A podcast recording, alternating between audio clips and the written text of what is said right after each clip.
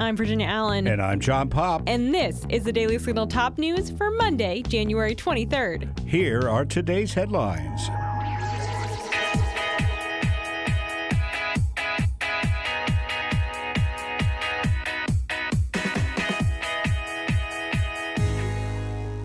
It is January after an election, which means that the House is busy determining committee assignments. Over the weekend, the Democrat House Minority Leader, Hakeem Jeffries, asked that both Democrat Representatives Adam Schiff and Eric Swalwell of California be added to the Intelligence Committee. Both Schiff and Swalwell have previously served on the Intelligence Committee. Jeffries says they are qualified for the position and should continue their service. But Republicans don't want them on the committee. And because of special rules associated with the Intelligence Committee, House Speaker Kevin McCarthy has the power to decline members' request to sit on that specific committee. Punchbowl News reported that McCarthy says he intends to deny Schiff and Swalwell seats on the Intelligence Committee.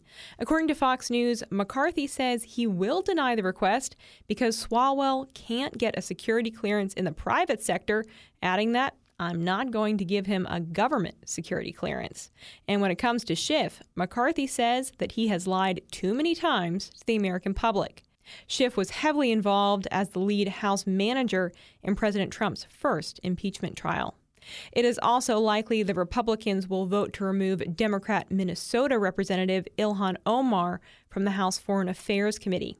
Controversy over committee nominations are not new. In the last Congress, Democrats and some Republicans voted to remove Georgia Representative Marjorie Taylor Greene and Arizona Representative Paul Gosar from their committees.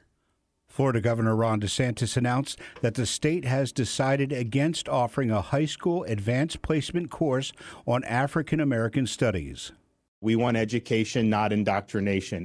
DeSantis gave his remarks earlier today at a press conference in Jacksonville, Florida.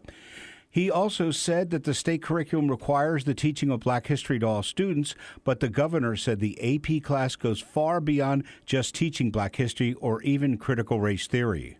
I figured, yeah, they may be doing seriously. It's way more than that. This course on Black history, what are one of, what's one of the lessons about? Queer theory. Now, who would say that an important part of Black history is queer theory? That is somebody pushing an agenda on our kids. And so when you look to see they have stuff about intersectionality, abolishing prisons, that's a political agenda. Some disagree with DeSantis, however. Christopher Tinson is the chair of the African American Studies Department at Saint Louis University. He told N P R that there's nothing particularly ideological about the course except that we value the experience of African people in the United States.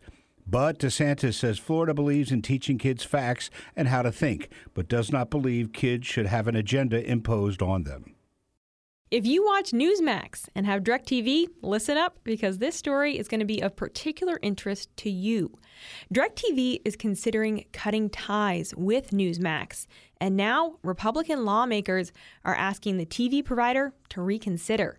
Texas Republican Representative Wesley Hunt sent a letter to DirecTV asking them not to cut off tens of millions of viewers who rely on Newsmax for their news and information. Hunt added in the letter that while DirecTV will likely claim that removing Newsmax from their lineup of channels was purely a business decision, that it is hard to accept when liberal news channels like Vice Media continue to remain on the air.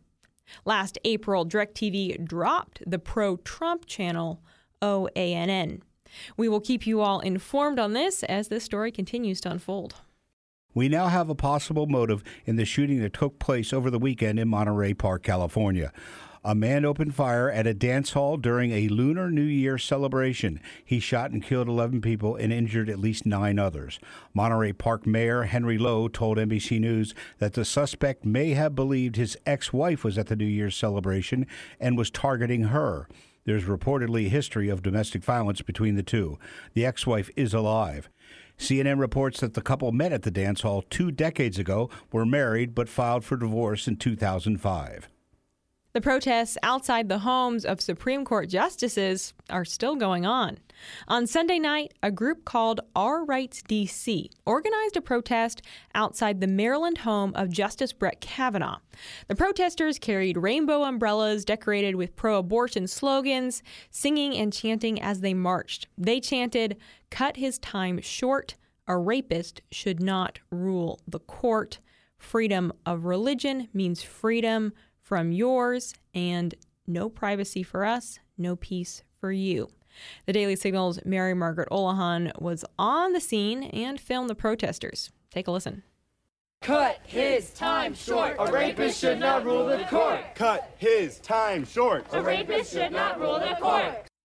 U S. Marshals were present guarding Kavanaugh's home, and the Daily Signal asked the Marshals why they allowed the protesters to continue their demonstrations when federal law forbids picketing or parading in or near a building or residence occupied by a judge or justice. Several of the marshals told the Daily Signal that the protesters were not breaking the law because they were on the sidewalk and not on Kavanaugh's property. But the Daily Signal pointed out that the language of the code specifically says in or near a justice's residence. But the marshals, they still said that the activists were within the law since they were on the sidewalk. You can catch more of Mary Margaret's coverage of this protest on the Daily Signal's website, and we'll be sure to link her piece in today's show notes. And that'll do it for today's episode. Thanks so much for listening to the Daily Signal's Top News. If you haven't gotten a chance, be sure to check out our morning show right here in this podcast feed, where we interview lawmakers, experts, and leading conservative voices. Join me tomorrow morning for the Daily Signal Interview Edition, because I'm going to be sitting down with Timothy Gagline as we discuss the importance of teaching education, proper history in our classrooms and schools today, and how that really furthers and creates a strong society as a whole.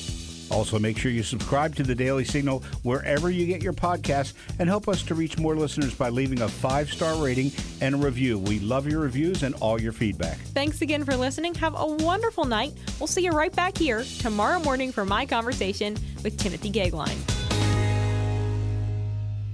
The Daily Signal podcast is brought to you by more than half a million members of the Heritage Foundation. Executive producers are Rob Bluey and Kate Trinko. Producers are Virginia Allen and Samantha Asheris. Sound design by Lauren Evans, Mark Guiney, and John Popp. To learn more, please visit daily signal dot com.